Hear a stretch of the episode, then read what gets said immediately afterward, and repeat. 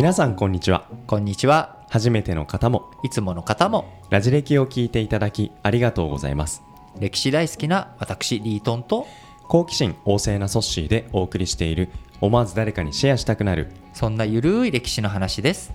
それでは本編をお楽しみください今回はイスラム教の勃興期の話をジハードという言葉の概念整理を通してお送りします血と荘園の匂いがする。不確実で不安定なこんな時代だからこそ。今回の話を聞いて僕は自分の内面に思いを馳せています。最後までお聞きください。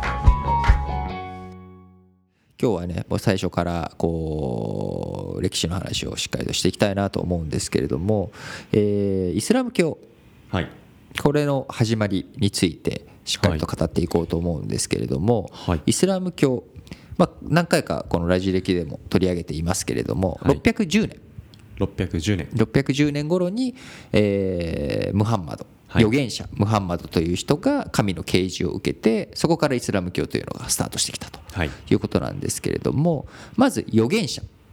預言者。預言者。はい。これは言葉を預か預かる人とはい。書いて預言者、うん。まあ、ああごめんなさい。言葉を預かったものですね、うん。人じゃなくてもの。って書いてはい。預言者、だからあらかじめの預言者あらかじめい預言するの預言者とは全く別物で、はい。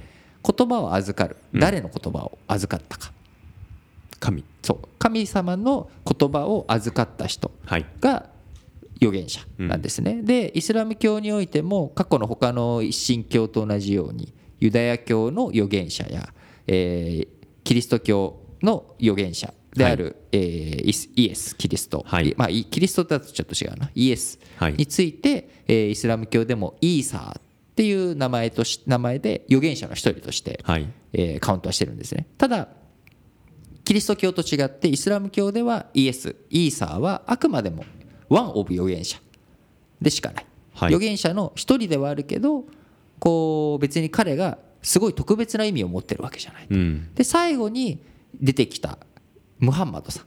これはい。が最後の預言者として出てくるんですけれども、なぜ彼が最後にして唯一はい。で絶対的なものかというと、まあ、神様の教えが歪められていると。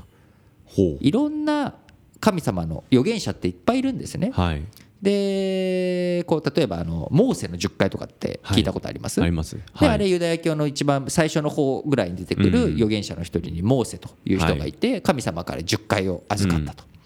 ところがその後いろんな預言者たちが出てきたりとかしてこうあるいは神様の言葉が正しく残っていないせいでうん。何が本当のルールなのかよくわからないと。うん。こう例えば我々も日々生活をしていていろんなルールあると思うんです、はい。でもそのルールっていつ決めたの？いつ決められたのって？何のために？何のために？はい。シュレッダーを使うのにいつどのタイミングでっていうことを申請しなきゃいけないとか、はい。あるいはねあはい。の桜を見るためにはこうどういう人が対象なのかというルールっていうのがだんだんだんだんどんどんどん分かんなくなってきちゃう。はいいうそういう時に、まあ、ルールの交通整理しなきゃいけないよねっていうことってはい。あると思うんですよ。うん。でそれをこう宗教の中でもやらなきゃいけないというタイミングだと神様が感じたのが610年。それがまあムハンマドの。ムハンマドに対して、はい。お前これが正しい新しくはい。差し替えた一番大切なルールだからこれを整理してみんなに伝えるんだ。っなるほど。ていうことでムハンマドのはいこう宣教布教活動っていうのが始まっていくわけなんですね。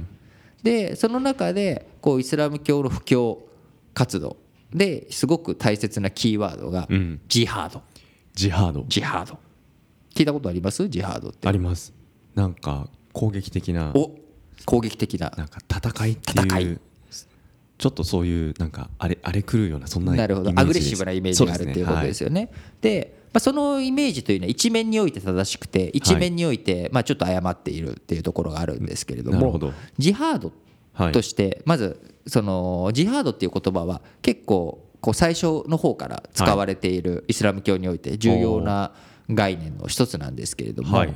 その最初にムハンマドがこう布教を開始した時どうだったと思います？その爆発的に信者が増えたと思います、最初最初最初やっぱ苦労されたんで最初はめちゃくくちゃ苦労して、うん。もう迫害につく迫害だったりとかもう道歩いてたら石投げられたりとか。そのレベルでメンバーも全然うん。こう増えなくて、はい。でもともとメッカですね、えーアラビア半島のメッカでうん。こう布教活動してたんですけれどもそのメッカという土地というのは多神教の土地でうん。いろんなその交易の中心地だったので、い、ろんなところからいろんな人たちが来るわけですだからいろんな人たちの神様がどんどんどんどんこう建立されていって今あのイスラム教の聖地の一つであるメッカのカーバ神殿というところがにはたくさんの偶像うん神様が置かれていたはい。当時は。でそれを全部否定するような発言なわけですよ。神様は一つだ。ムハンマドのムハン発言がマドの発言は、はだそのムハンマドに対する迫害というのが非常に厳しくなっていったはい。わけなので、ジハードというのは最初はその抵抗するっていうことではなく、はい。その相手をこう攻撃して倒すということではなく自分の内心をうん。清めていこう。自分の内心を努力して変えていこうっていう内面のジハードから始まっていってるんですね。はい。でそれは社会的正義だったりとか、こう憤りって感じることってあるじゃない、うん。なぜ世界はこんなに不平等なんだろう？か、はい。みたいなこういう憤りに対して克服していこう、うん。自分の内面を磨いていこう。社会的正義をはとを社会的正義を達成させていこう、うん。こういったことがジハードはい。の本義的な部分として出てきたわけです。そうだったんですね。ところが、うん。まあ、その迫害もどんどん迫害ひどくなっていき、はい。まあ、メッカでこのままいると難しいっていうことになり622年はい。610年ぐらいからこう布教活動した12年後にヒジュラって言って、はい。こうメッカからメディナの方にこう移動したわけうです。んこうこのままだと迫害で命の危険までなると。うん。でそこからこう移った後そのムハンマドがはい。拠点をメッカからメディナに移した後。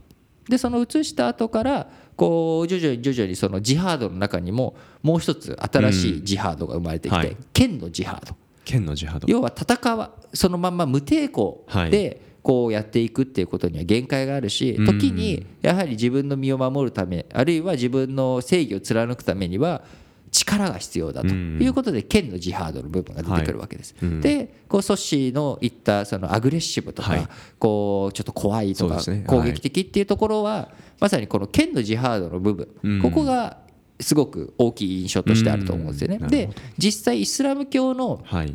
不況がこう爆発的に広がっていったところっていうのは最後は力による部分なんですよね。この剣の力でどんどん拡大していき632年にはムハンマド亡くなるわけなんですけど、はい。その前に、えームハンマドはメッカをうん。力で制圧し、はいアラビア半島全体を制圧したと。もうメディアに移った後もう一度メッカにメッカに行メッカをこう征服していった、はい。拠点を移しただけであり、うん。それでこうイスラム教としてアラビア半島が統一されていき、でその後、えームハンマドの後継者たちははいどんどんどんどん領土を広げていきペルシャ今のイランですねイランの方まで行き、で北アフリカうん。からイベリア半島まで行き、でこう今のトルコの領域や中央アジアっていうところに進出していったと、はい。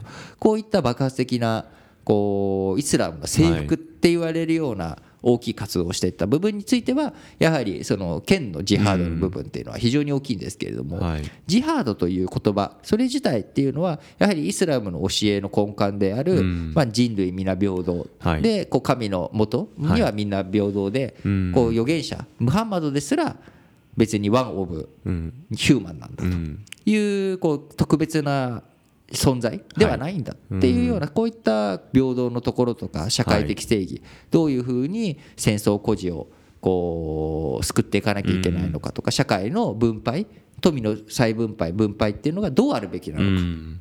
こういったことを果たしていくことも立派なジハードであって、だからこう剣のジハードっていう側面がやはりあのイスラム教の布教が爆発的に大きくなってったっていうところに、はい。やっぱり剣の力、はい。この戦争の力っていうのが非常に大きく、うん。でさらにこの21世紀に入って911テロとかいろんなここうイスラムの過激派はい。の人たちによる、まあ、この前もあのバングラデシュのレストランの襲撃事件の判決出てましたけれども、あのいろんなところで暴力と今結びつけられて語られてしまっているんですが、はい。やはりその暴力に向かう前迫害を耐え忍ぶ時に自分たちの心を磨いていこうっていうこの内面のジハード、はい。そして社会的ジハードっていうところにこう徐々に徐々にやはりこうイスラム教徒だけじゃなくはい。まあ僕らもね日頃やっぱり考えてるわけですよ。僕なんかももうどうやったらソッシーがこう社会的に認められはい。平和が成り立ちこういい世の中になってい。くのかっていうことをねあの日々青空を見ながらあるいは夜空を見ながら僕は考えてるわけです。それはジハードだと。そういうことです。はい。なるほど。その内面のジハード社会的なそのジハードっていうのは、まあ、今この時代で結構その戦い的な文脈で使われること多いですけど今の時代もあるんってことなんですよね。そうそうそう。だからそのソッシーが今質問してくれたはい。ところについて言えば、あのー内面のジハード社会的ジハードというのは剣のジハードともに常に並列してあってはい。もともと剣のジハードというのが出てきた後も内面のジハードうん。こう社会的ジハードというのは当然残り続けてやってるわけなんですけれどどうしても教科書とかあるいはニュースはい。こういったところに剣のジハードの側面これがクローズアップされて出てきてしまって内面のジハードについてはやっぱ個人の問題になってくるし社会的ジハードってなってくると内政とかはい。政治の話で、まあ、ジハードっていう文脈というよりかは、まあ、いい政治をしてくれたねっていう形で語られてしまうので、なかなかこうジハードっていう側面ではクローズアップされないんですけど表に出てきやすくないんですけれども、はい。あのジハードという概念にの中に、えー内面のジハード社会的ジハード剣のジハードというもの、この3つの側面があるということはん。昔から変わっていませんね。なるほど。そうすると僕ジハドって言葉をだいぶ勘違いしてたなっていうあの印象を持ちましたしジハドっていう言葉を通じてイスラムの歴史改めて理解したなっていうそんな気持ちになりました。ラジオ歴史小話お相手リートンとソシでした